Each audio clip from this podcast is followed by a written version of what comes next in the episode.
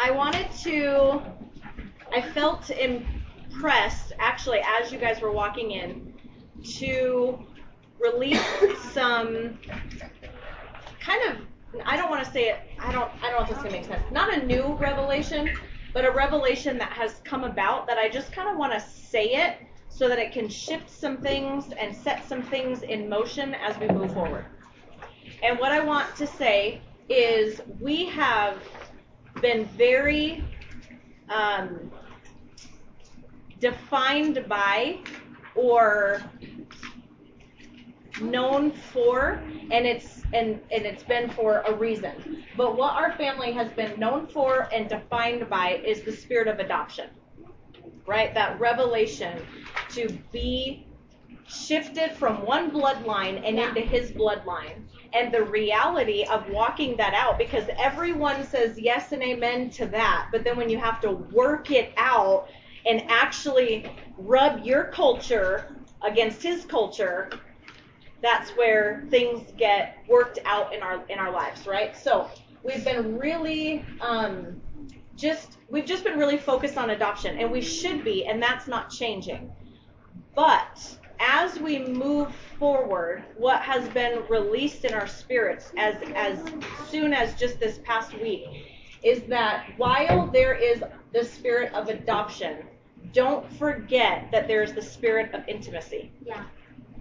So, I'm saying that because there's been this I don't even know how to how to say it. It's very um can I use examples? Because I don't know how to talk without using Yes. examples. Okay. Uh, Gabe and Ellen. Gabe can be my example. He's in the wringer right now. Just kidding, not yet.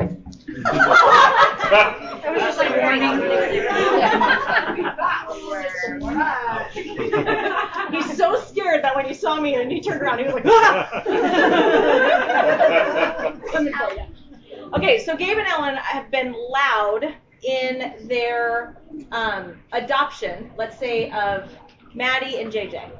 Where's Maddie and JJ? Okay, so we know that they have expressed the spirit of do- adopt- adoption over Maddie and JJ. What that means is that Yahweh has placed on their heart that there is a verbal and a physical expression that I am in charge and warned by and given by Yahweh. I am a vessel of expressing his heart intimately over your lives outside of your blood parents so that I can help the expression of his kingdom in your lives. Okay? Here's what happens. Uh, Alexa wants to build a relationship with Maddie. And there could be a feeling of like, well, Maddie is Ellen's. Or um, I don't know if I can express that that level of adoption over her because she's already taken. Does that sound like Yahweh? No. No. No. So we have to be careful as a family that while he has told us to express the spirit of adoption, that it doesn't go into a direction that we're forgetting that there's also the spirit of intimacy. Yeah. So let me explain adoption. Adoption for me to Gabe means I have access to him to be a mother. Yes, that is very nurturing and it is also very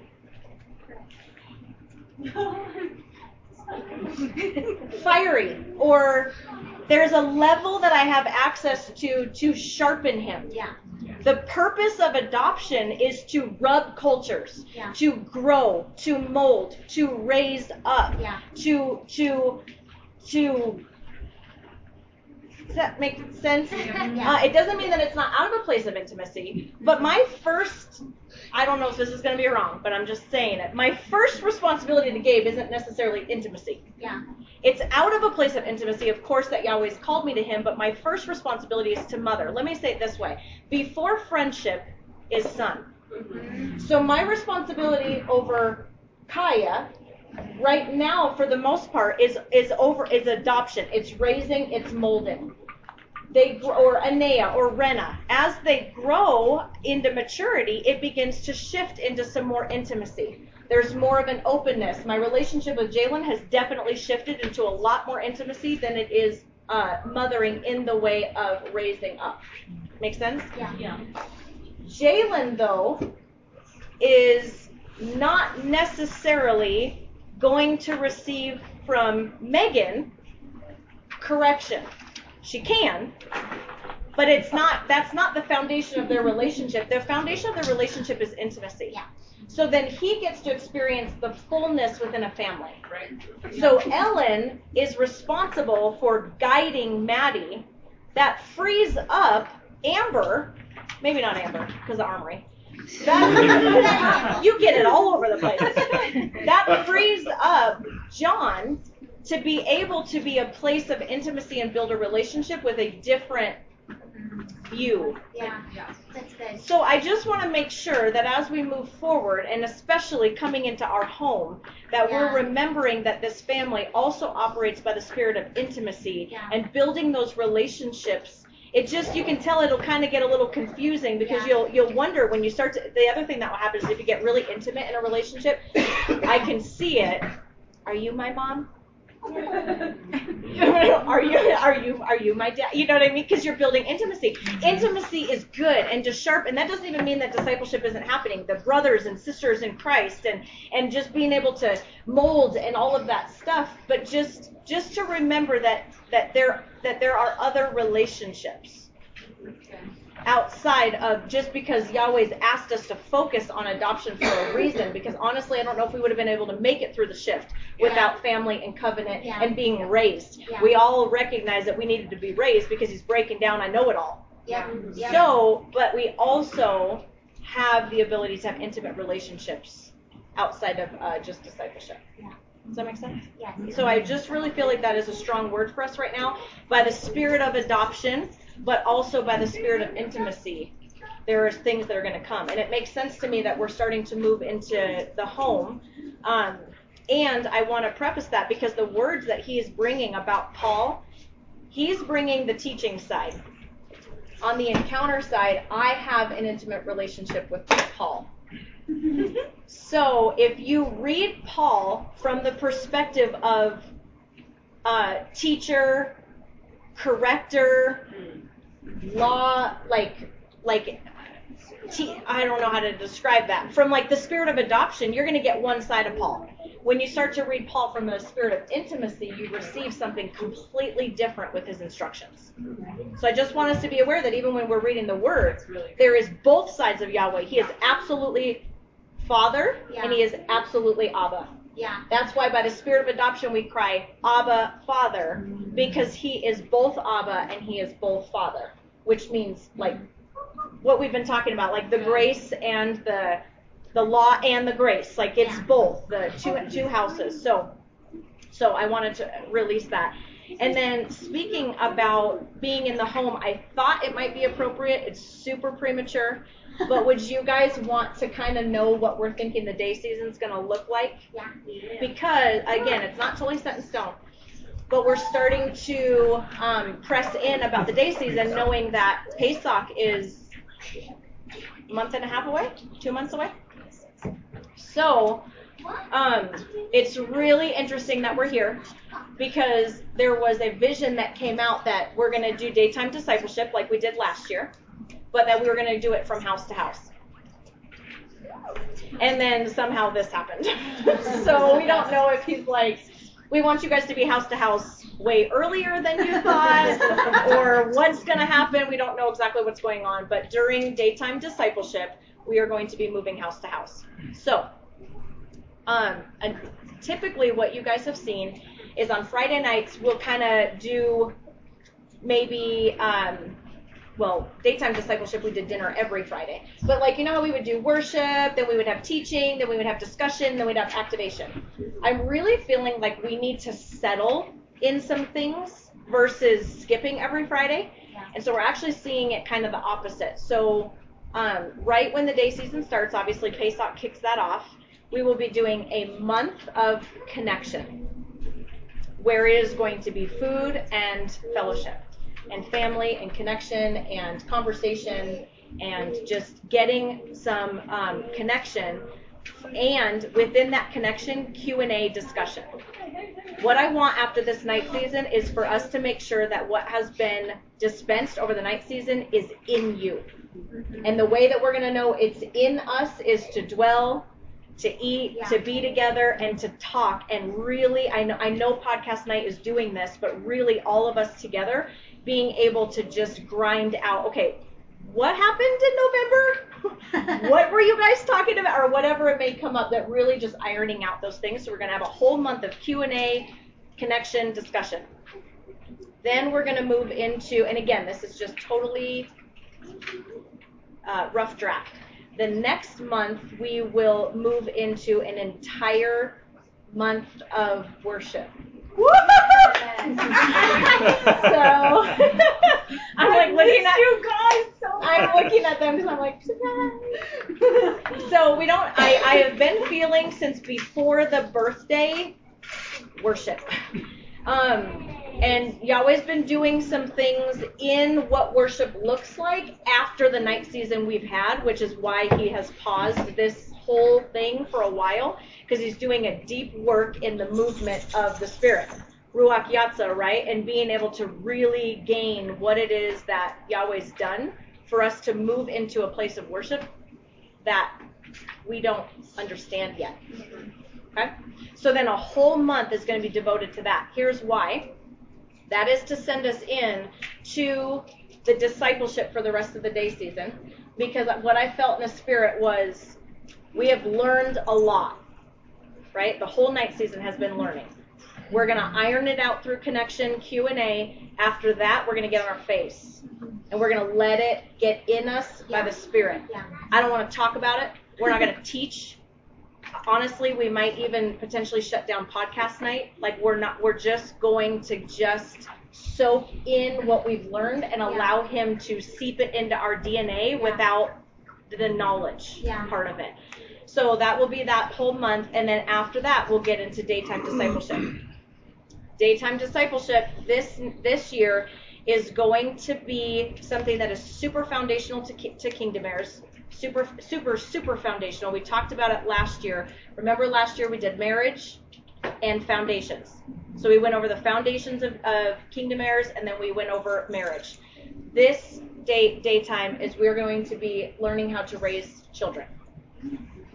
Now, for those that are like, I don't have any kids, or or they're too old, or it's too late, or I don't care. It's interesting. It's interesting because this whole night season has been us being children Yeah. to his instructions. Yeah. So we're going to learn how to practically implement his his instructions in our home, and it's going to hit you from the parent side and the child side. Yeah. And it may Good. get as practical where we're going to be moving house to house and watching those videos again. Rebecca's an OG. She knows what I'm talking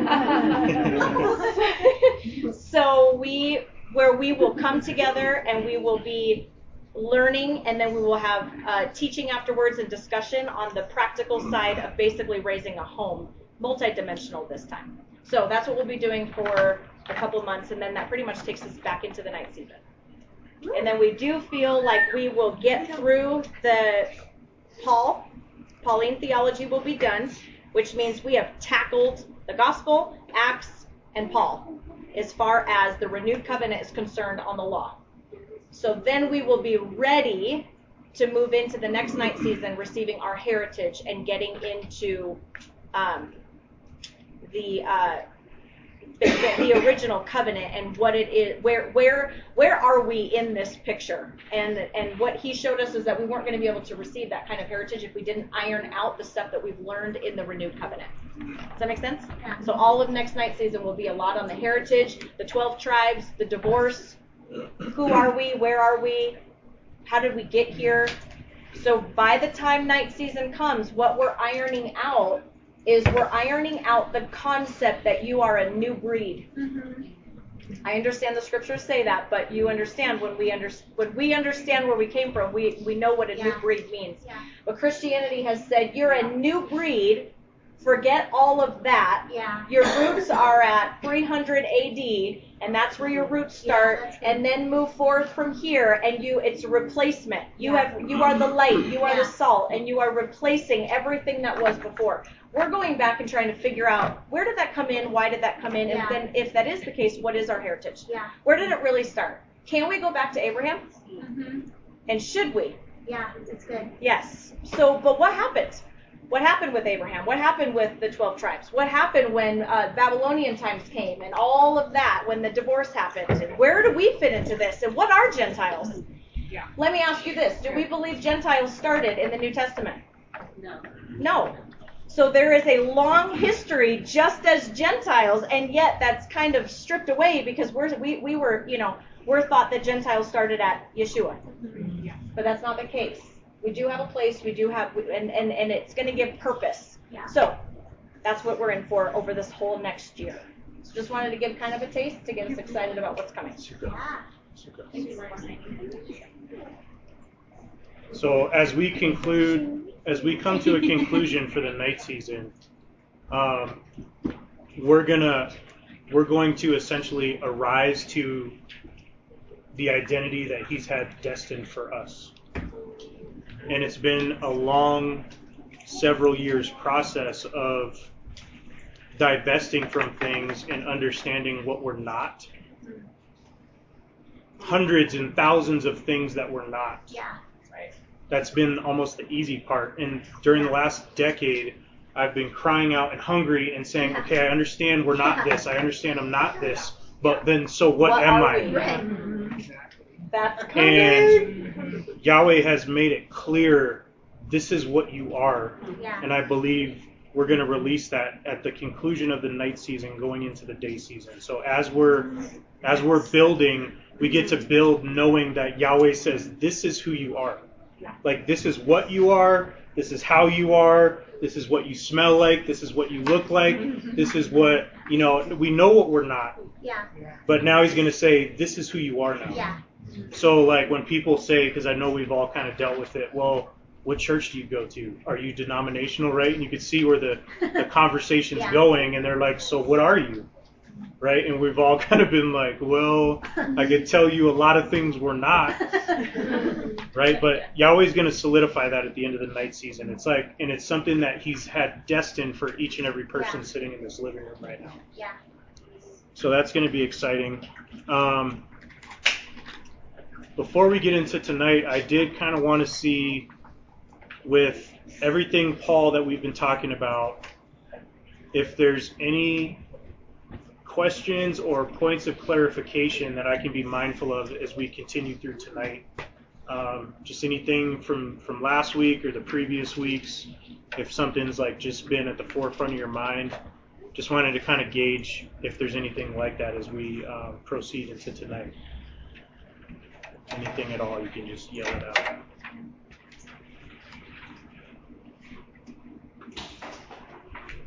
Is everybody good? Okay. Um, so we're going to get, if you remember last week, I was talking about the law, right? And Apostle Paul mentions the word the law in Greek nomos. He mentions that over a hundred times in his writings, and he has a lot of writings in the what many people call the New Testament. He's got a large amount of writings in there, and so we talked about his writings being conveyed through Greek thought and language and how can you totally convey the Hebrew context of what he's talking about through a very one dimensional, singular term, the law. And there's actually seven different laws that Paul refers to in his writings. There's seven. The only one that we're not under anymore is not the Torah, if that makes sense, right? People will say, we're not under the law, we're under grace. And the connotation with that is that we're not we're no longer subject to the Torah, to the Father's instructions, his directions, his regulations, his governance. That's the context when people say that or understand that. And it's hugely misunderstood because Paul talks about seven different laws, which we'll kind of get into tonight. And the only one that you're not under anymore is the law of sin and death. That's what Apostle Paul is talking about. He's not saying we're under grace, so you no longer have to uh, be subject to the instructions of the Father. That is not what he's saying. Right? Right. But that's what we've come out of. Right. Chalk that up. Another thing that we know we're we're not subscribed to this anymore. Yeah. Okay? So there's seven different laws that he's talking about, and it's very hard to distinguish, if not impossible, by just by the word law that's in the New Testament. Okay? One of the things that we've talked about as we we've talked about how Peter in uh, 2 Peter chapter 3 talks about how difficult Paul is to understand. And oftentimes people will twist it to their own destruction. And so you have to be diligent to understand Paul, right? And so one of the things you have to do with Apostle Paul, and if you're going to be uh, a professor of your faith, if you're going to profess faith in Yeshua and faith in Yahweh, and you're going to say that I'm a son and I'm a disciple, you have to be, you have to think about who Paul is and what he is, and you can't just read what he says, but you have to understand who he is to understand what he's saying. Okay? There's an intimate. So we have to be willing to engage intimately with Paul to understand who was he, who is he now, did he convert, right? We have to dig in to find out. No, he he never converted. He never said I'm a Christian. He never proclaimed Christianity, no, not once. Right? So we have to engage with him intimately to know then what did he proclaim? Yeah. right? He said, I'm a Hebrew of Hebrews, I'm a Pharisee of Pharisees, right? He never said, I'm a Christian. He said, I'm a follower of the way, mm-hmm. which is what we are. Mm-hmm. We're followers of the way, Yeah. right? So you have to begin to think in, in different ways about how you engage intimately with the Word. You can't just flip the page, read the verses, read chapter 2, flip the page to chapter 3, read chapter 3, right? You can't just do it like that.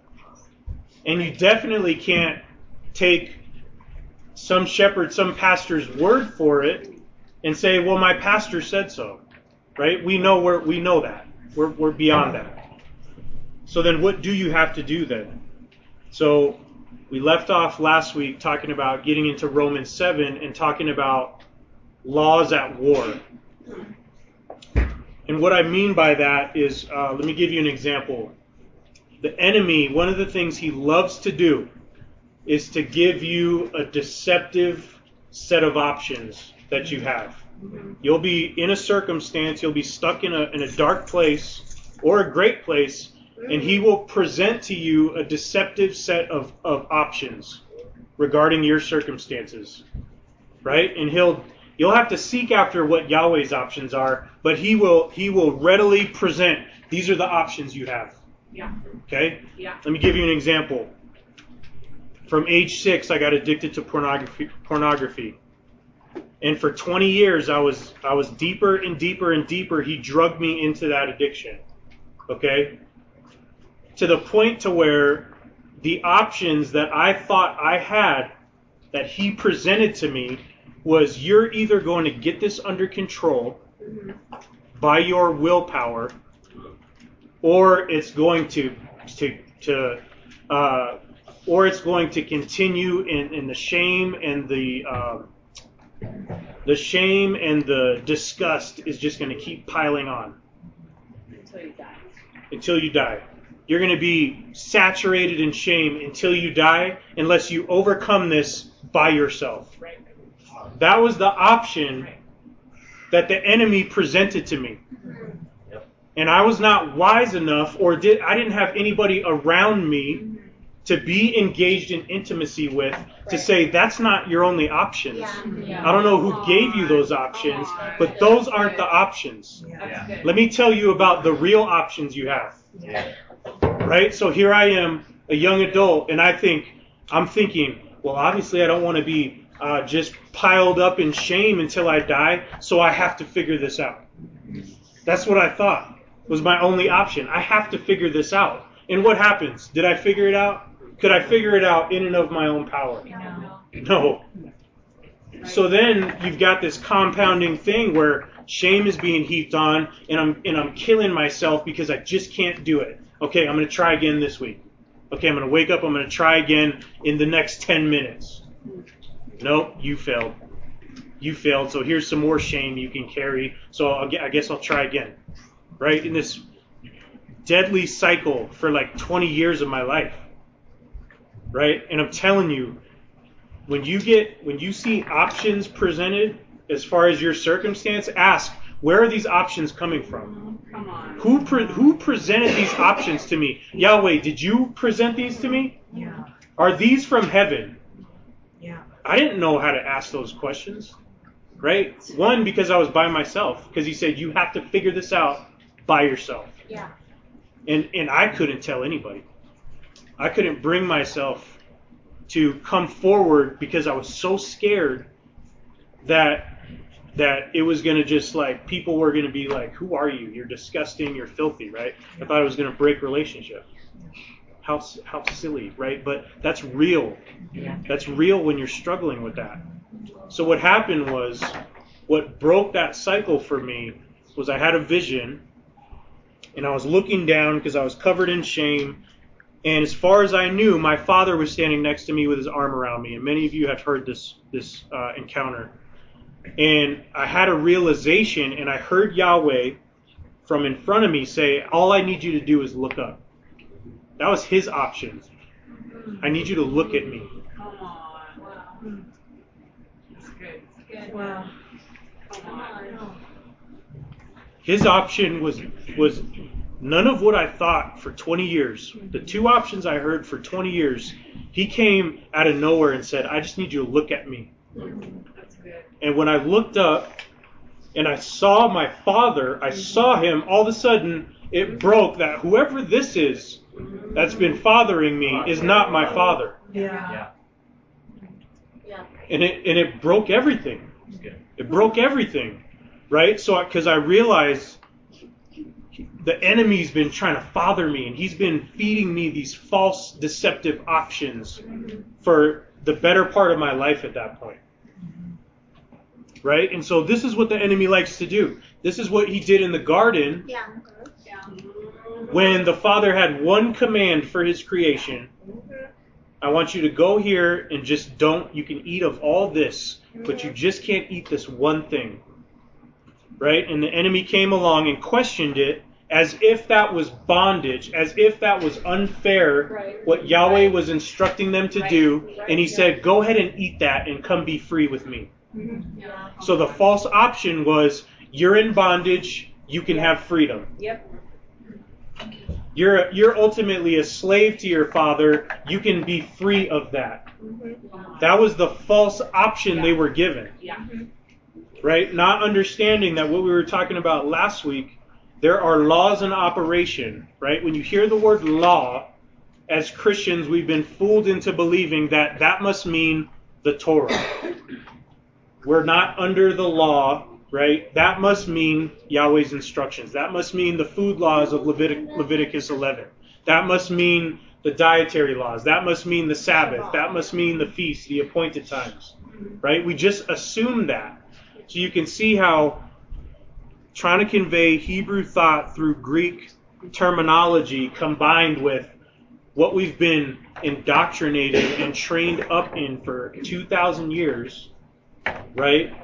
And the enemy's tactics to give you false options. All of these things have put us in a corner to believe that the law is negative. The law is deadly, right? Life is in grace, which also gives you a false understanding that the law and grace are e- are distinct from each other and opposed to each other. Yeah. Yeah. When they're not, you cannot separate the law and grace. Grace would not exist if it wasn't for the law. Right? If there's no law, there's no grace. Right? If there's no grace, there there's no need of Yeshua. right? So he gives us these false options, and that's one thing that I wanted to review from last week because it's such a powerful thing to understand, and to even when you're presented with options, to question where did these options come from? I never even thought to question. I just thought these are my options because somebody fed it to me. They, they, he jammed it in my face and said these are your two options. So I thought, okay, I guess I'll just go with these options, right? So that's important for us to understand just the complexity and how much you have to intimately engage with Paul to understand Paul. When you get newly married and, you, you're a new spouse or you have a, uh, speaking as a man, I have a new wife, I have to intimately engage with my wife constantly, consistently to understand my wife. We've been married going on 20 years. And I'm sure people that have been married longer can attest. There, there is much work I need to do to understand my wife. Right? Okay? And there's probably people that have been married longer or like elders who would say, you know what? If you if you don't do the diligence to understand your wife, it's to your own destruction. Yeah. Mm-hmm. Right? Yeah. Yeah. So think about that when we're talking about Apostle Paul and what Peter said. Most people, most people will will twist what he's saying, which which requires intentionality, right? Or just the pure indoctrination that we've been talking about, you will twist what he says to fit what you've been told to your own destruction. Okay? So just to get our minds back in the place of, of how, how we need to go about handling the Word of God rightly and being able to divide the Word of God rightly and being able to test what's being told to us or what's being put in our ear or what's been taught from generation to generation. Okay? So we're going to look at the book of Romans and we're going to kind of jump around a little bit. If you have your word, I want you to just turn to Romans chapter 1 in the context of Romans, Apostle Paul was basically he was speaking to Jewish and Gentile followers of Yeshua. And what he was basically trying to convey to them is that Yeshua presented for them the same gospel. Jews didn't have an advantage in holiness or righteousness or being saved in a different fashion, and Gentiles didn't have to uh, basically change their ethnicity biologically to be self to, to be saved or to have salvation. So Paul's message was that Yeshua is the way for both of you. Just the same. Okay?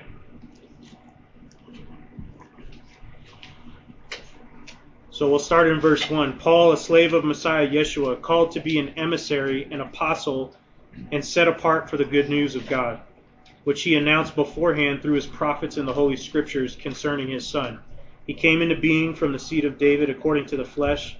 He was appointed Ben Elohim in power according to the Ruach of holiness. By the resurrection from the dead, he is Messiah Yeshua our Lord. Now, verse 5, pay attention. Through him we have received grace. Through Yeshua we have received grace and the office of apostleship. So basically, Paul is saying, I've received grace through Yeshua, and he has sent me to you. So he's just declaring his own authority that you need to listen up because the one who saved us has sent me to you. And in verse 5, he says the reason why he was sent to write this letter to the Jews and the Gentiles. He said to bring about obedience of faith among all nations on behalf of his name. So, man, when we read the word, we have to, you, you have to like, Ruach, get my mind in the right place to engage intimately with what you're saying. Open my ears to hear what you're saying. So immediately when he says, he's saying, this is my purpose in the context of writing the, the letter to the, the people in Rome to the followers of Yeshua in Rome. And Paul is saying, the reason why I came speaking these things or writing these things to you is to bring about obedience of faith. He didn't just say to bring about faith in Jesus.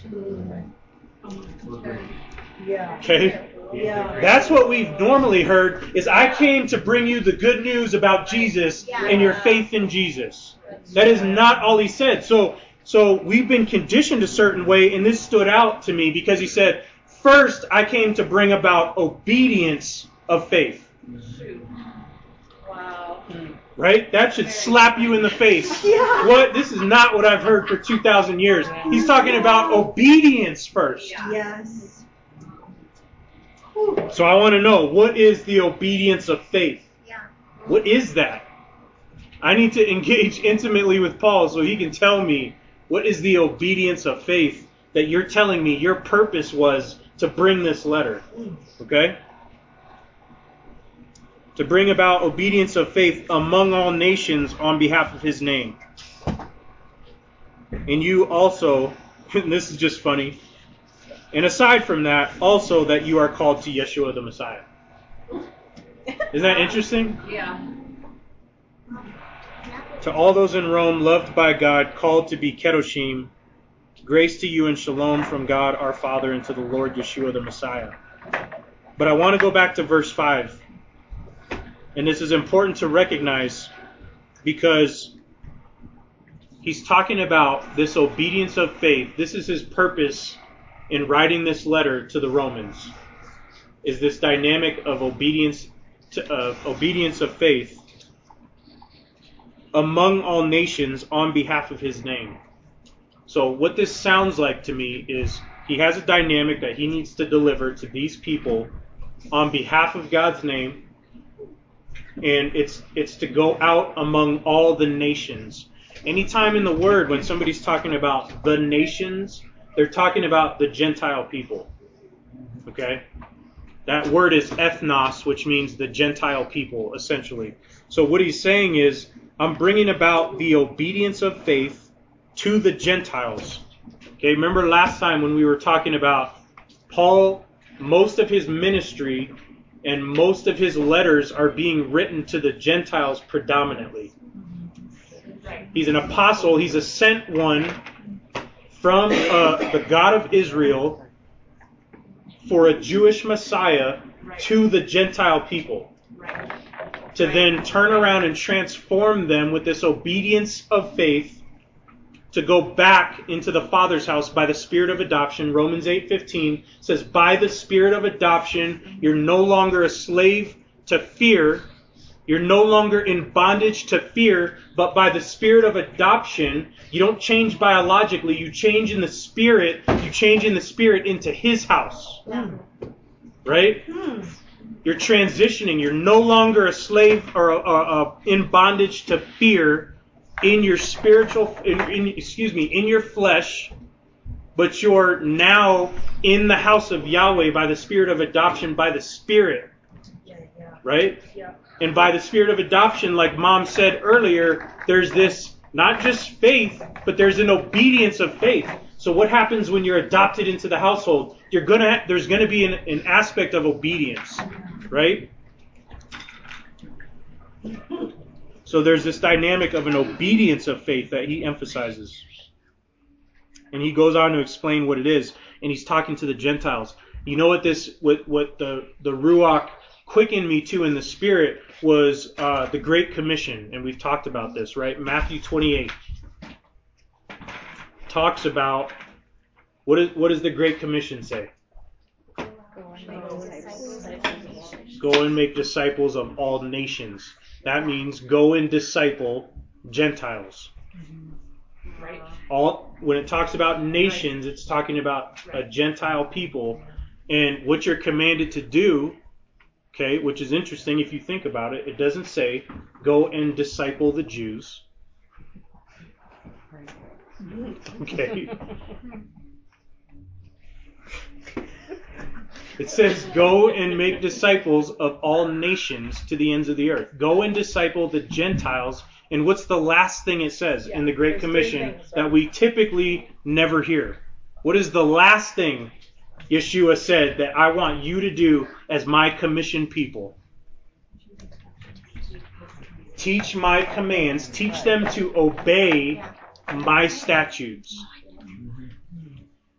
Right? So here, in the opening of, of, of the book of Romans, it made me think when you think about the Great Commission in the way that we've understood it, and you think about the the um, the generals of the faith that have saved, led you know thousands or generations of people to Christ, right? Or these crusades that are like sweeping continents, and you're just you can see it. Like who are these people that we look to as an example of people that have fulfilled the Great Commission?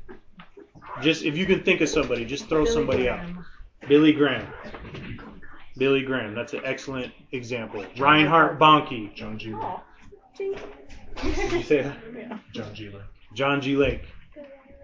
Right? When you think of these people, what were the things they may have been fulfilling part of the Great Commission? What were they doing?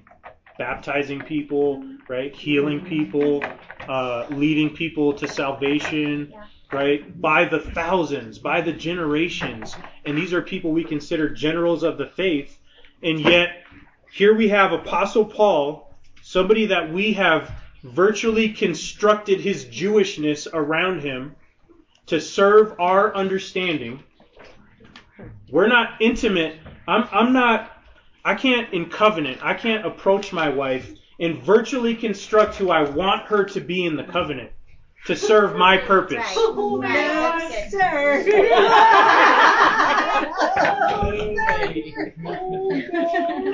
And for any husband,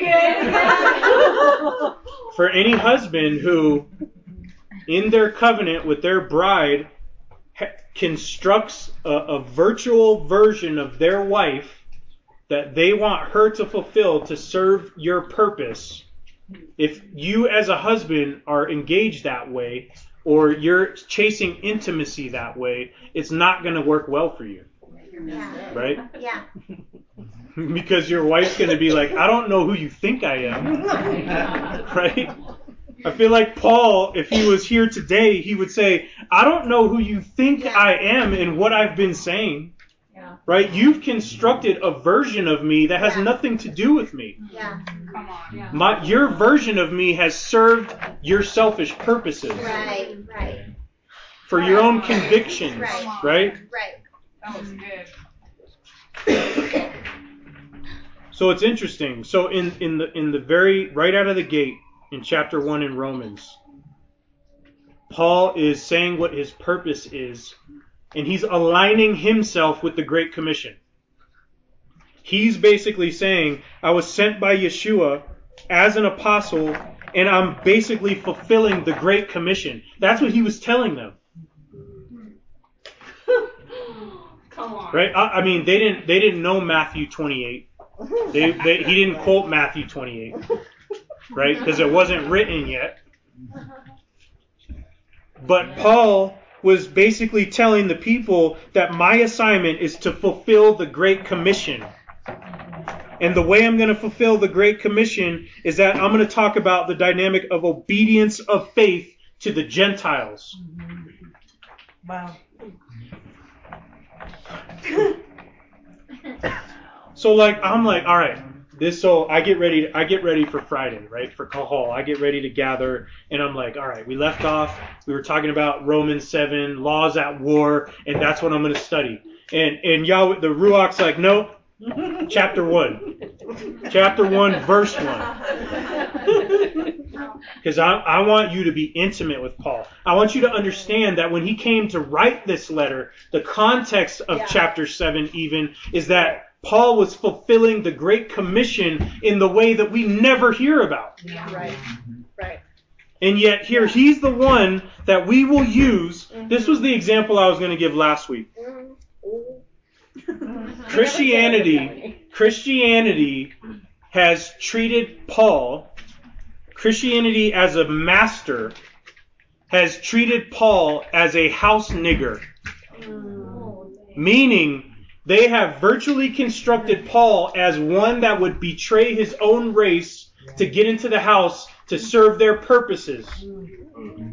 Does that make sense? Can you say that Say again? that I did- again, that one. Not- Let me talk about okay. Yeah, Mom, you're gonna want to- In slave in slave days, when you would have a plantation, you would have white masters who would own the plantation. They would own slaves, African slaves, who would be predominantly doing the slave labor.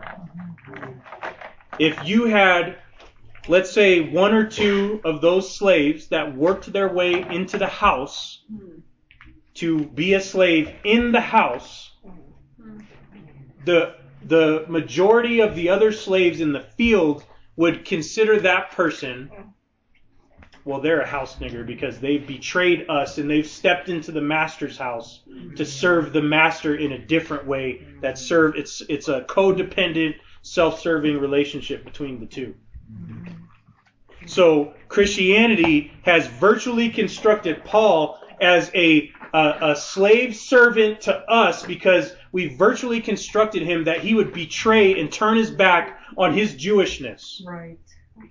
To basically say, no, no, I'm going to be a mouthpiece for Christianity to say that you're no longer under the law, but you're under grace. And the way that I can do that is because I've been constructed that I've turned my back on my Jewishness. Right. When did Paul say he turned his back on his on his Judaism? Never.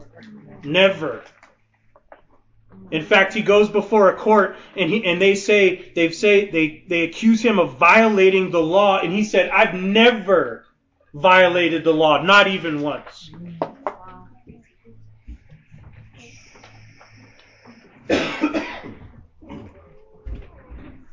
So here's Paul, right? We've developed Paul. We've built him up in our minds. We we haven't intimacy. We haven't intimately engaged with him, right? We haven't we haven't intimately engaged with him. We haven't understood Paul for who he is. In fact, we've done the the other thing where we've made him up in our minds to fulfill a certain purpose, to keep our beliefs intact, so we can remain comfortable. Yeah. Mm-hmm. Oh, sorry. She traded her vacuum. This is what's crazy. Every every Christian believes we we should fulfill the Great Commission. Now, when it gets down to defining what exactly does that mean and what does that require of us, that's where you where you have the nitty gritty, and that's where the comfort kicks in. That people just refuse to look at the the last thing that we were assigned to do was and teach them to obey my commands. And it wasn't Yeshua's commands because everything he did, he did it as an extension of the Father. Mm-hmm. So when he said obey my commands, it was obey my Father's commands, which is the Torah. Right? Mm-hmm. And it wasn't just the ten. And it wasn't just the ten. Yeah. Right? My ten command. As, as a father in my house, I have a whole lot of instruction in me, and some of it, my kids aren't even going to hear it till they mature to the next level. Right. Mm-hmm. That's good. Right? Yeah. So there's this this is where this dynamic comes up that we're a set apart people and this is why we're going through this exercise that we've been going through as a family so that we can truly understand and embrace and grab a hold and understand what it is that Yahweh is going to say at the end of the night season. What is he going to say and what does that mean we have to understand? He's not going to release this is who you are and have us uh, speaking out both sides of our mouth Right. Right and what gets hard is that when you when you hold the torah up as a standard in a general conversation with somebody who has been in, indoctrinated the way that we've all been indoctrinated it's going to be very difficult for them to see it right it's Yeah. there's almost like you're you're just blind for a time until he ordains the veil to be torn Yeah. Mhm. it doesn't mean that we don't we don't act as witnesses or, or ambassadors, right? Because what Paul says in Romans 2 is that by you walking out the law of righteousness and being righteous yourself, you will call other people to that same righteousness. So it doesn't mean that we don't witness to it, we don't attest to it, but we have to understand that when you talk about the Great Commission and you talk about the law and you talk about what Paul came to do, and the fact that in the book of Romans that so many people will use as ammunition to say, nope, that doesn't apply to us anymore.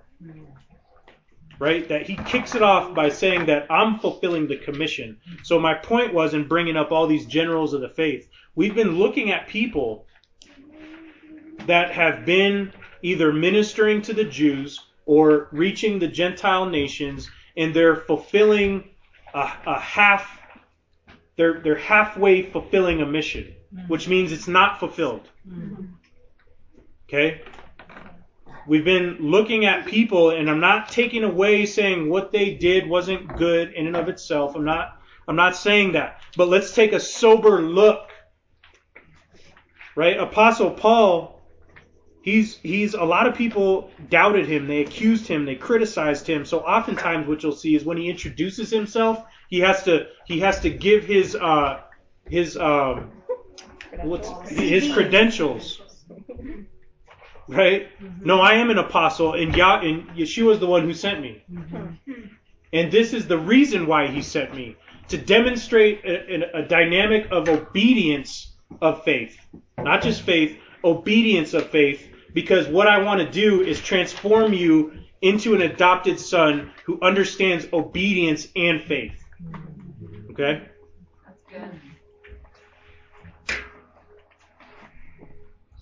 This is so good, you guys, because I, I feel like the next time the, the, the opportunity arises and uh, nope, we're not under the law, we're under grace. Man, I'm going to be like, have a seat, have a seat. You can't just say that and just walk off. No, no, let's. If you're busy, let's book. Let's book. Let's make a reservation. Okay, Yeah, Dad. come on. Here we go. And we can't be intimidated about this either. That's why you have to understand. If you understand something, when I was training people in law enforcement, I would watch officers in training. They would they would struggle they would hesitate to answer calls if they didn't understand mm-hmm. a particular law or how it worked. Mm-hmm. And that type of call came up, they would not answer the radio mm-hmm. because they didn't understand. They would avoid it. Right?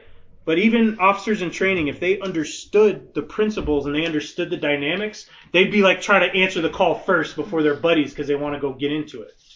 Right? That's how we need to be. We need to understand these dynamics. Right? So when somebody comes up and you no, yeah, Paul said we're not under grace. Well, let's let's flip to that verse. Show me that verse. Right? Because right before he says that in the same sentence, what does he say? He says, "We're no longer under the law of sin and death." Right. Right? You're not under that law, you're under grace. Right. Right? So ha- flip it open. Where does it say that? Okay, read the words like it's going to be like talking to it like a okay, now back up four or five words. Yeah. Let's read the the whole verse. Okay? Yeah. Yeah.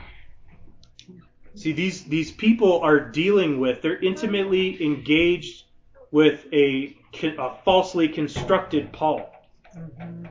Okay? Can I point out? I feel like because you we you, we've said it. I feel like I'll feel like we've said it a lot, but then I know every time we say it, it kind of just hits a little bit differently. So he's saying a falsely constructed Paul. So go back to the vision of when he was looking down and whose arm was around him. That would be a falsely constructed father. And when you look up, because the options were given, you have to remember the options that are given to you are always in context that the truth has put you in bondage. So I want to say that because the enemy is like the ambassador of freedom. Yeah. Yep. Okay? So like because when when the enemy had his arm around him, it was like it, I mean, he's out of the, he's out of that lifestyle to be able to express to you that what was spoken over him was bondage. But in that time, his willpower was God. His willpower, the options that were given to him were better mm-hmm. because if you expose it, then you're going to be in bondage. So this is what freedom mm-hmm. is. Mm-hmm. Yeah. Stay in guilt, stay in shame, try on your own. Definitely don't tell your covenant partner. Does that make does that Yeah. so the options that are given to you are always in context that what is truth is actually bondage and I'm giving freedom. I'm saying that because as we talk about this, what's getting exposed is the indoctrination is that Paul has been a constructed father to be able to tell you that Yeah. following Yahweh is going to put you in bondage because I'm here to give you a free gospel. Yeah. Right. The reality is is Paul was the ambassador of the free gospel and you are no longer bound and if you are bound We'll get into it when he talks about it in Galatians when he says, "Don't let anybody judge you on those new moon things." We read that automatically like Paul is like, "Don't you let those Jews judge you for not doing the feast." Because that would be freedom. If I don't if I don't have to obey the feast, then I'm free. Mm-hmm. Thank the Lord for his son. Mm-hmm. Because now I don't have to. That's freedom. So the, the does that Yeah. the- what we've constructed is the enemy that says that following Yahweh will put you in bondage because what I'm here to do is to free you from the Father, Yeah. Mm-hmm. Yeah. which Right. is exactly what Hasatan did in the garden. Mm-hmm. I am here to tell you that your father is bad. He Yeah. told you no, Yeah. Right. and you don't True. like that, Come so on. let me give you freedom Yeah. by showing you a lifestyle that you can eat whatever you want. Yeah. Really good. Mm-hmm. Right. Mm-hmm. Yeah. right? I mean, that's the beginning of it all, all the way into then you have that filter. Now you're reading Paul in the exact same way and don't even know it. Yeah. Just like she didn't know that she was listening to something outside of her father. At the, right? Yeah. Mm-hmm. So I just want to like keep saying that because I know we've talked about it a lot, like when we talk about even marriage, that the world will even say, once you get married, that's bondage. Yeah. Mm-hmm. I was free when I wasn't married, when in reality I was in bondage when I wasn't free, and now I have full freedom. Mm-hmm. But it's it's backwards. So sorry.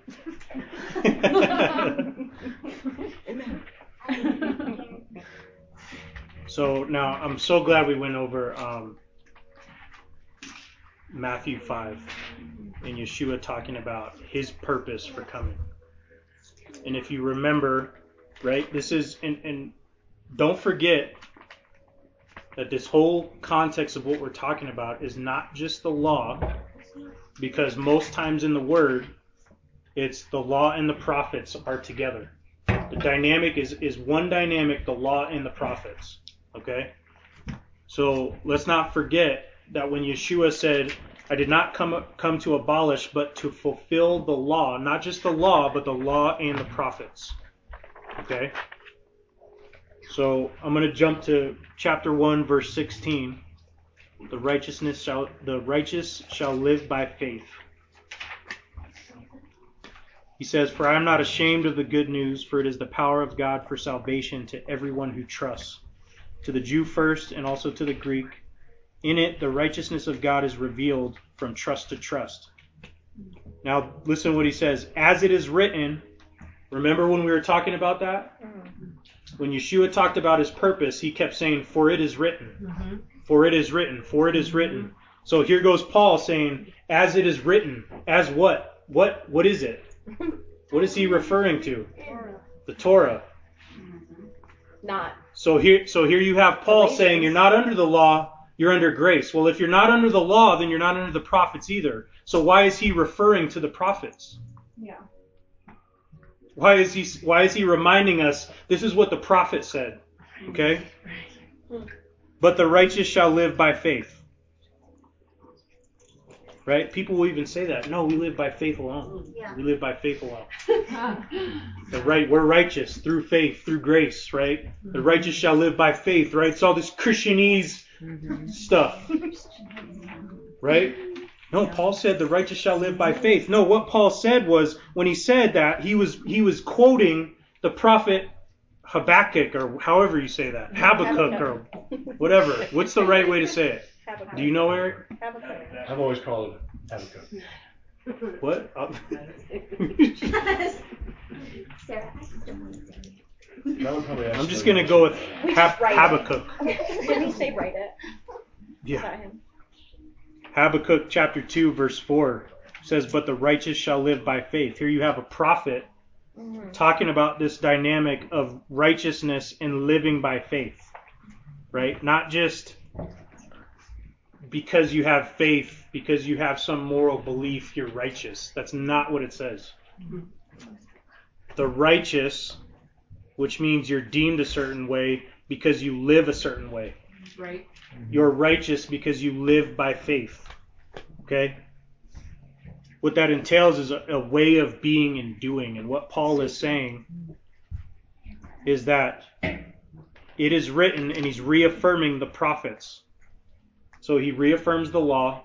He reaffirms that he's walking in alignment with the Great Commission, the fullness of the Great Commission. He reaffirms the prophets right? And this is all the reason why I bring this up is because we could have just jumped right into Romans 7 and the laws at war.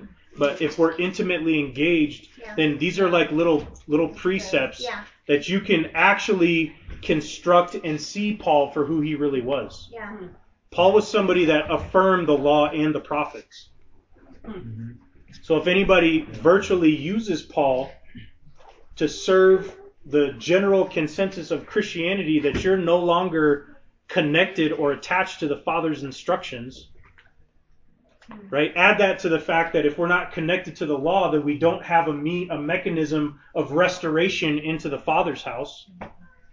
Right? You can see mm-hmm. how all these things start coming together in somebody's weak belief, some not not a conviction, some weak belief that nope, we're not under the law because they've heard it 500 times, mm-hmm. is not going to stand a chance, mm-hmm.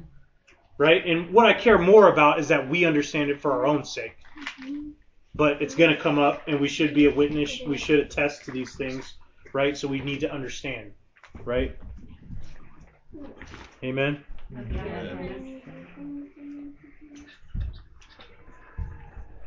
Being righteous and living by faith means that there's an objective truth that governs your actions. That objective truth is the Torah. Psalm 119, 142 says that the Torah is the truth. The truth is the Torah. What was that? 119? 142.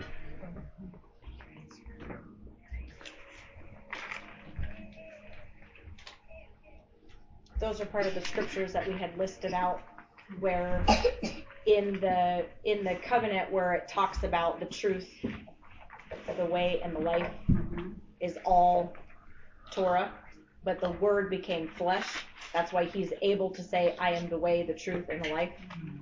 There's there's references to that. He wasn't it wasn't just a this would be a good mm, poem i'm the way i'm the truth i'm the life like he's just telling his it a bumper disciples like this you know it, this is a cute idea. right. They knew what the way Haderek, they knew what that meant. So when he said, I am Haderek, they knew what they had been following was the way, and they were basically seeing it made flesh before their eyes. So it was, it was, and, and that's what's so powerful about being able to read the renewed covenant with all of that, because then you understand what it is that he was saying when he said mm-hmm. things like, I am the life and the truth and the way because they knew they knew those things. to just hit righteousness again, if you go to chapter 2, verse 12 and 13, it says, For all who have sinned outside of Torah will also perish outside of Torah. And all who have sinned according to Torah will be judged by Torah.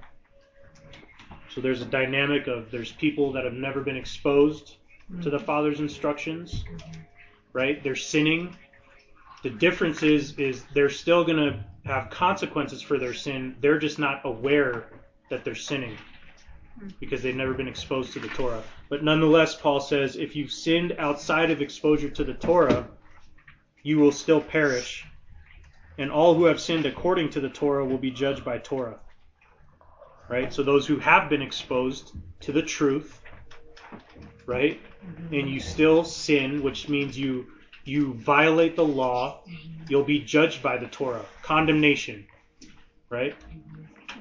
The Torah itself is not condemnation. Condemnation. The, the Torah exposes sin in you and the fact that you're subject to the law of sin and death. That's your state. You don't know that unless you've engaged with the Torah. Yeah. The Torah is not condemnation, but it's the vehicle by which you will be condemned or be aware of your condemnation. Does that make sense? Yeah. Verse 13 For it is not the hearers of Torah who are righteous before God. So this you can just see how with Yahweh putting us on a path of destiny to be to understand who we truly are, we have to understand the standards and the level of accountability that he's holding us to. He's not just saying, "Here's my instructions. You found it, right? You heard me." If I give an instruction and my kid, I say, "Did you hear what I said?" and they say, "Yeah." Great. Did they do what I said? Yeah. Right? Yeah, I heard you. They could say, "Yeah, I heard you." Whatever. Right? Yeah. Yeah. Verse 13 For it is not the hearers of Torah who are righteous before God, rather, it is the doers of Torah who will be justified. Ooh.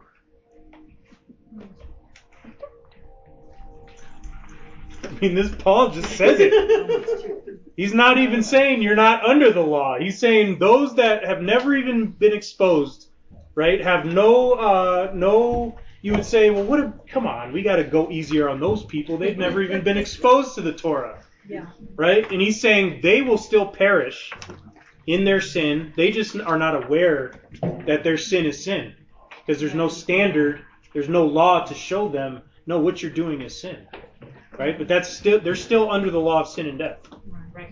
Right? But he's he's raising he's he's showing us the standard that it's not enough to not just understand that you're uh, it's not enough to come out of a, a false understanding. That's not enough. Because you need the true understanding, which is that my instructions are still valid. Yeshua affirmed it, Apostle Paul affirmed it, right? The Great Commission affirms it, right? It's not an, it's not enough to just come out of a false teaching or a false understanding. You have to be hungry for what the Torah is, and it's not enough just to know what it is or hear what it is, but you have to do what it is in order to be declared righteous. Yeah. Okay? Regina had a question. I think. Yeah. Can you explain again what the law of sin and death is? So when you this whole thing, right? Law, grace, in order to understand this whole these these false options, we have to understand what sin is. The Bible defines sin as lawlessness. So basically transgression against the Father's instructions. So you transgress, you violate, you neglect, you rebel against the Father's instructions. That's lawlessness. Right? His instructions are the law. You violate it, you're in a state of lawlessness, which means you're in a state of sin. So the wages of sin are death, and there's there's a there's an authority that governs you when you step out of the covering of the Father. You're now you've now subjected your life, or your life is subjected to the law of sin and death, meaning that you're operating out of your flesh. You're not living in the spirit. You've, you haven't been transformed by the spirit of adoption because you're allowing your flesh to dictate what you do, the actions you take, the decisions you make. You're basically operating in your flesh against the Father, hostile towards God. So when you're in that state, one of the laws that Apostle Paul talks about is actually the law of sin and death. Right? When Apostle Paul talks about dying to your flesh, dying with Christ, and being resurrected with him, you're no longer subject to the law of sin and death anymore because that died with Christ. Does that make sense? And essentially the punishment of death. Right, and the condemnation that that you will suffer. Now, what's interesting is uh,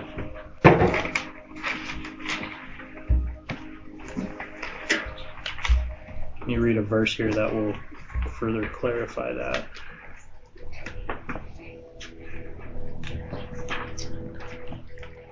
Just give me a minute. I lost my place here.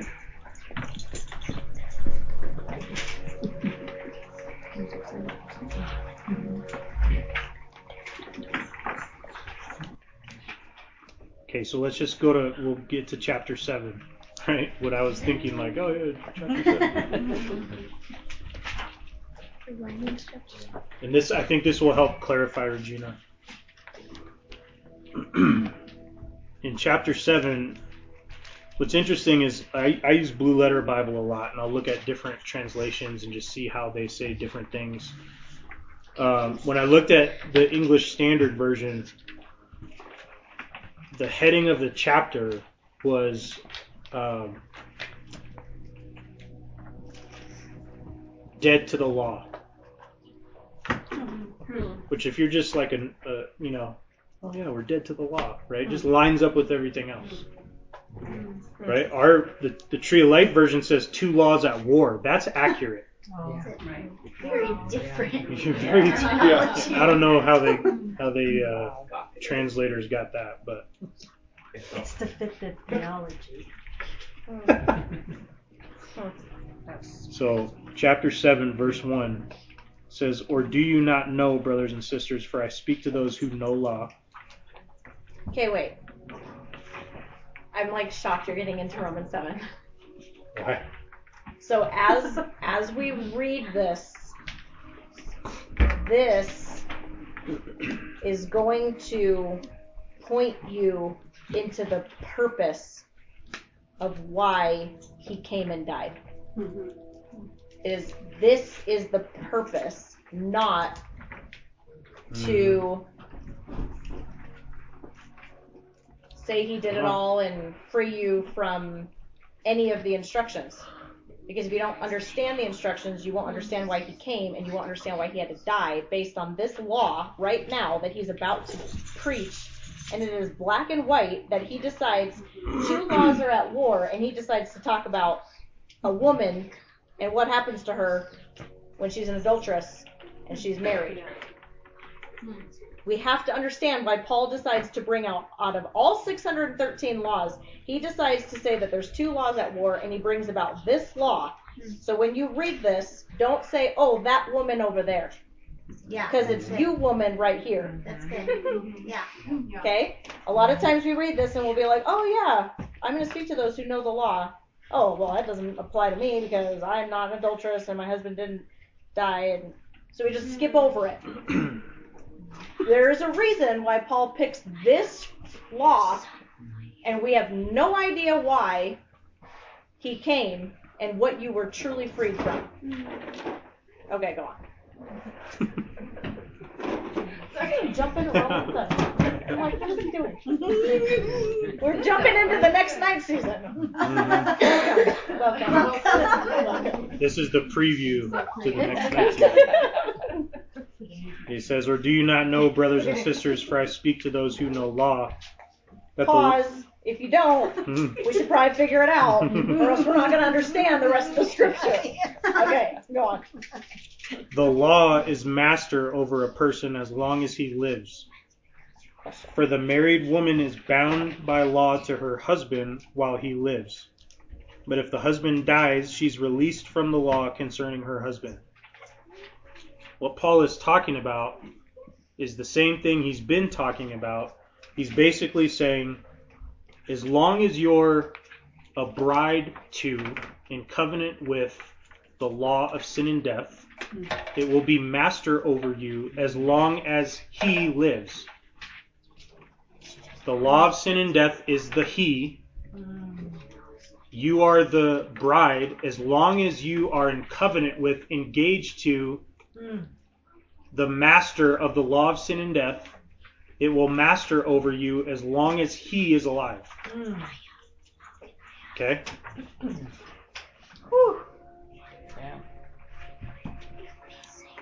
Verse 2 For the married woman is bound by law to her husband while he lives. So when you talk about the law of sin and death, if you're if that is the master over you, right? There's no false option bondage freedom. You're you're under bondage to something. If the thing you're under bondage to is the law of sin and death, that will have mastery over you as long as that husband lives. Okay? For the married woman is bound by the law to her husband while he lives. But if the husband dies, she is released from the law concerning her husband. So then, if she is joined to another man, another law, a law filled with life, right? So then, if she is joined to another man while her husband is living, she will be called an adulteress.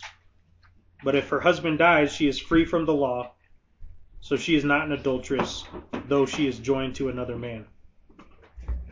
So, what is it saying? You cannot be under the influence or be engaged with the law of sin and death and the spirit of life at the same time because you're an adulteress either way. You're still violating the law either way. You can't do it. Right? What Apostle Paul is saying is that the law of sin and death has to die with Yeshua. Right? That husband has to die so that you can be released and not be an adulteress when you get engaged in covenant with the law of the spirit of life. Wow. Wow. You guys need to circle this. Highlight this, circle this. Because this is so a, a very small picture from Apostle Paul of the, the greater picture of the biggest lie that we that we're gonna be talking about next night season. So wh- when the word says, I died with Christ, does it say that? hmm I died. Like I died with Christ. Your flesh died with him. resurrected with Him. hmm So I'm confused how the how the husband of sin and death dies. Because you're saying that you have to die with Yeshua. But the word says I die with Yeshua. So think of two, not two laws at war, two husbands at war. What are you planning?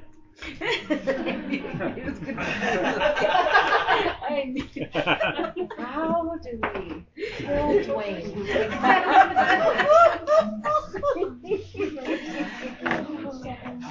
Think of two two husbands at war. You're the bride. You're not the he. The he is the two husbands. There's Yahweh. There's Yeshua, the Spirit of life, or there's the enemy, and the and the law of sin and death, and the spirit of bondage. Right? What? Without even ever knowing the law, just all of our initial state was that we were engaged in covenant with the law of sin and death. That was our husband. Right? We have to we can't just divorce we can't just divorce that because we're going to be it says we're going to be in bondage to it for our entire life. The only way to get free from that is if that law dies. So that we're free to then engage with this with Yeshua in the spirit of life. So how does that law die? Yeah, yeah, how does the law die. Okay. So Okay, let me keep let me keep reading. Let me keep reading. I got you, girl.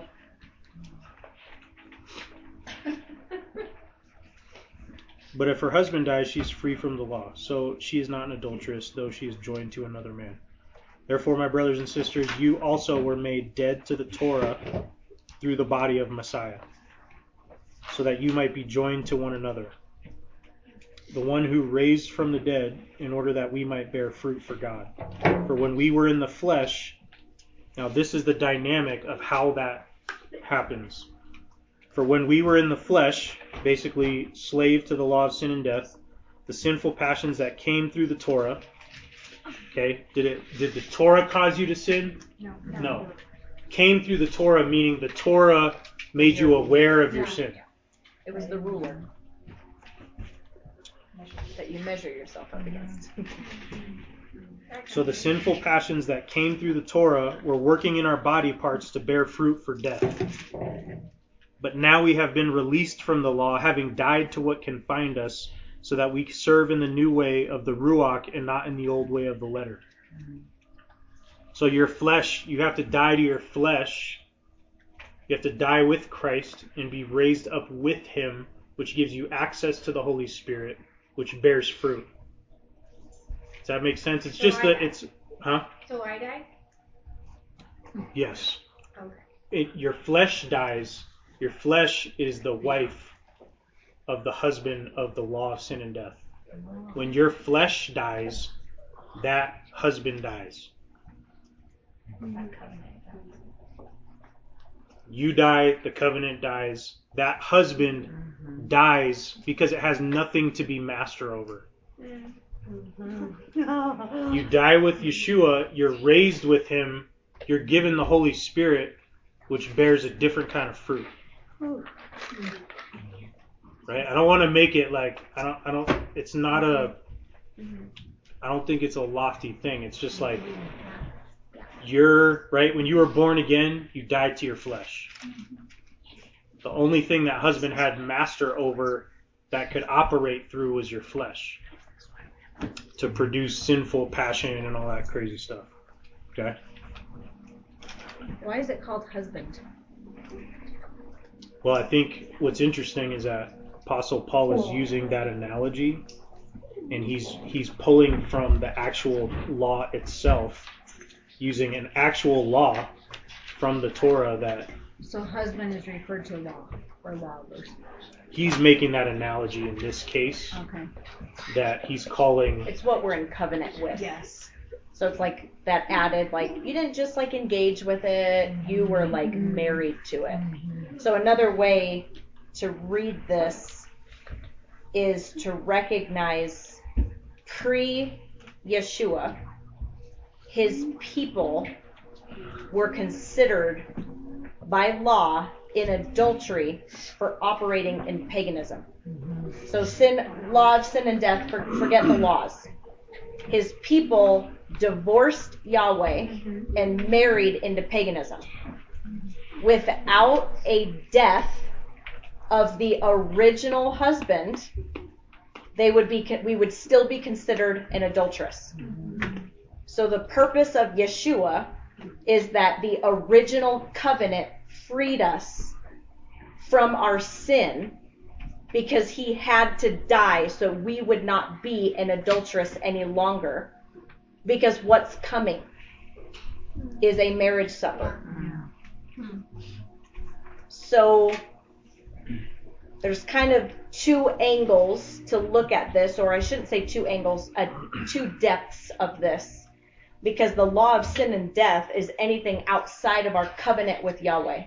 So what Yahweh was doing was let me give my wife that left me a certificate of divorce to free her because the only way she could be freed and be remarried because of what's coming is to have a death. So you can so you were once divorced. Yes, you were not born into Yeshua. Okay, so you were born a divorcee. The only way you could be free of truly being divorced is to have the death Yeah. so that you could remarry. Yeah. Wow. Yeah. That's a good one. Because he became sin and died. I mean that that's one depth of it of what he's talking about. But yes, he became the ruler the the ruler that you're that you're the measuring stick that you're measuring yourself up to. He decided to become that certificate so that you would not have the title adulteress because you did choose divorce. You you we we divorced him and so therefore if you want to remarry you you couldn't or you'd be an adulteress unless the original died.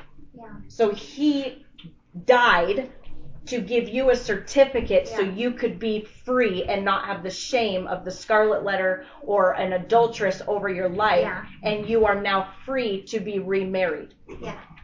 in him to him. See, Yah- Yahweh gives his instructions. He gives us the law. one of the laws of which is what we're talking about. Yahweh cannot violate Right. his own law. Right. Right. That's why he, yeah. So, in order to Yeah. safeguard his bride to have the ability to fulfill her destiny and renew her covenant, her husband had to die. Mm-hmm. And now we know why it's called the renewed covenant. Right. Not a new one. Right. Because it's like, well, who cares about the death? I'm free. But then it ultimately allowed us to be married to whatever. Again, here we are repeating history. So, Yeshua suffered the condemnation of our violation. Right. He took on the condemnation of our violation in his death so that our covenant could be renewed. Yeah. Is it kind of like when, like, he died to give me the certificate to choose him again? Like, in that sense? Is that what you're saying? Like, so that I can choose to be in covenant with him again? Like, he gave me the certificate of divorce so that therefore I could choose to be in covenant? Hmm. Is that? Is I mean, I think that's a yeah.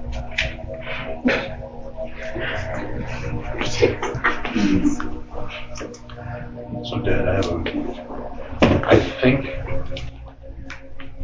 I ju- just occurred to me, you know, saying, like, okay, so if we're supposed to die, then how's that the first husband? Like, and I, I was just reading at the end of chapter 7, and it says, you know, I find that the principle that evil is present in me, the one, and I'm the one who wants to do good. For I delight in the Torah of God with respect to my inner man, but I see a different law, which is the law of sin and death, in my body parts. So I was just, I mean, battling against the law of my mind and bringing me into bondage under the law of sin, which is in my body parts. And again, it just which is why he was so miserable. So is that then that the husband we, the first husband, the law of sin and death, is that when our flesh dies because we die with Christ, because we die with Yeshua, then that's our first husband because it's bound up in our flesh. Does that make sense? Yes. Yep. Okay. Yeah. So I, my plan was to be able to read through the entirety of uh, chapter seven, but I'll just I'll leave that to you guys. Um,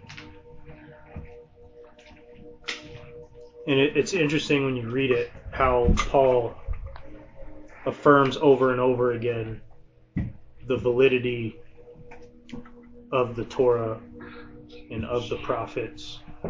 And in no way, shape, or form does he disavow the law or does he say that it's no longer valid. And you can see it all over the book of Romans um, and in several other places. And like I, like I had said multiple times before, there there is when you talk about Apostle Paul, you could there are people that have studied Apostle Paul for their entire life. Um, and here we are diving into Apostle Paul for like three weeks for a couple hours on a Friday.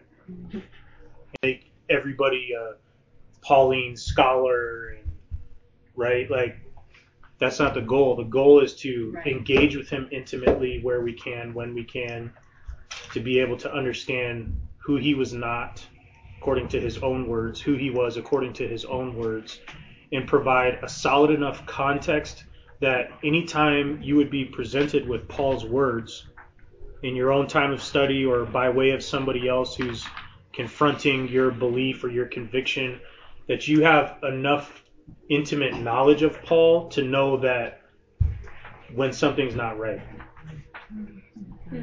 Right? Yeah. I know my wife intimately enough that if somebody else told me, "Hey, your wife told me to tell you this," I would Yeah. know if it, if she actually said that or not, Yeah. and I would know what she meant by that Yeah. and what she didn't mean by it. Right? Yeah. It's like when uh, in the movies when like alien takes over somebody's body or something, and like they go try to act like that Yeah. person, and people are like, "You, ne- what are you doing? You never act this way. You don't say stuff like that." You know, that's what I feel like. Uh, Paul's been hijacked for way too long. face off so much. Yeah. Um, so yeah, I just I want to encourage you guys. You know, Matthew five. We need to be. We need to know those scriptures, 17 through 20. The the um, you know Yeshua, what he came for, the Great Commission, Matthew 28. We need to know those things. Acts 15. We need to be familiar with exactly what was Paul arguing, what was the argument concerning, what was the uh, final verdict that they decided to, to send out to all the believers and the followers. Um, you know, and then Apostle Paul, because, like I said, he's that he's that figure in Christian history that most people will go to as the one who turned his back on his Jewish heritage, so that you know, or as an as a as a result of his conviction that you no longer the law doesn't apply to you. Right? Mm-hmm. And my hope is our hope is in this night season as we talk about these things that there's so much context that you you can't just nope you can't just tell me we're not under the law anymore it doesn't apply.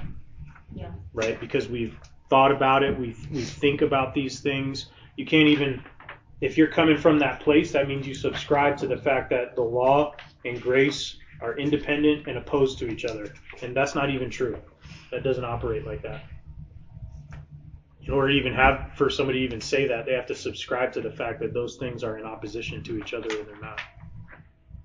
So, um, just encourage you guys to keep studying these things and let the let the Holy Spirit guide you, man. Like I was turning flipping to Romans seven and I was looking at my notes where we left off, and I was gonna jump right into what I what I said a week ago that we were gonna jump into, and that's all me deciding what I'm gonna do and the Holy Spirit was like tapping me on the shoulder, like, well, how about you start right here?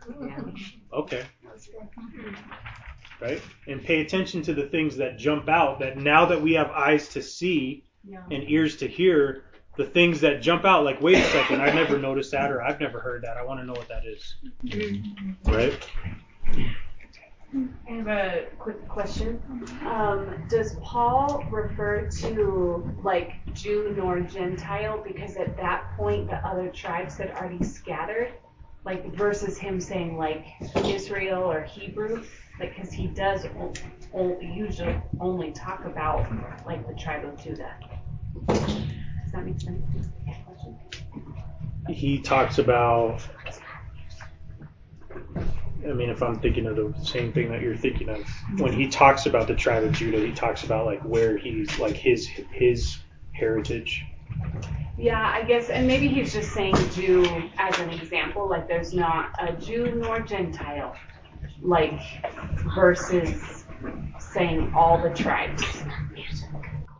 So Yeah. essentially, and we'll get more into this when we get into heritage, but essentially, that's why everyone will typically say, oh, that's a Jewish thing. Right. Because the identification is the house of Judah are the ones that didn't scatter. Granted, there were half the Levites and some of Benjamin, but for the rest of the tribes that all went north, scattered, and they're still scattered in the time of Yeshua and Paul. All of what scattered, which is all of the other tribes, are Gentiles. Okay. so Because he- essentially they all went into paganism, and they are Gentiles essentially because of the house of Joseph. Like we come from, and we'll get into this, but we're from the house of Joseph, and from the house of Joseph, that's where the Gentiles came in. So that's why it's usually formulated in that, you know, neither Jew nor Gentile, because it's those that. So when we say, because we've talked about this before, like the Jews didn't break covenant, it doesn't mean that they didn't, like, chapter 2, Jewish people fall short too. It's not like they didn't break the the concept is is that they they did safeguard the instructions, whereas those that scattered um, did break all of those. So So that's at that point they have. yes. When Yeshua walked, they have. Oh yes, yeah, Mm. yeah. The scattering happened like in Babylonian times. Okay. Mhm, Yeah. So when he says neither Jew nor Gentile, he's just categorizing the entire The nation of Israel and the Sure. 12 tribes into Sure. two categories. He's basically talking about the divorce. Okay. There's a there's Judah, Benjamin, and and Levites. Levi in the southern kingdom, And culturally, it wasn't just after a certain point because they were so united. All of those people were known as Jews. And all of those people were the house. It was called the house of Judah, and all the northern tribes became Ephraim. And that's why we'll talk about like you know being grafted in, or the house of Ephraim, or the house of Joseph. And that is essentially where the Gentiles are, the scattered nation. That's why Yeshua in his in the Gospels will say, "I came for the lost sheep of the house of Israel." Right. That's what he's talking right, about. Right. He's not, he didn't come for the house of Judah.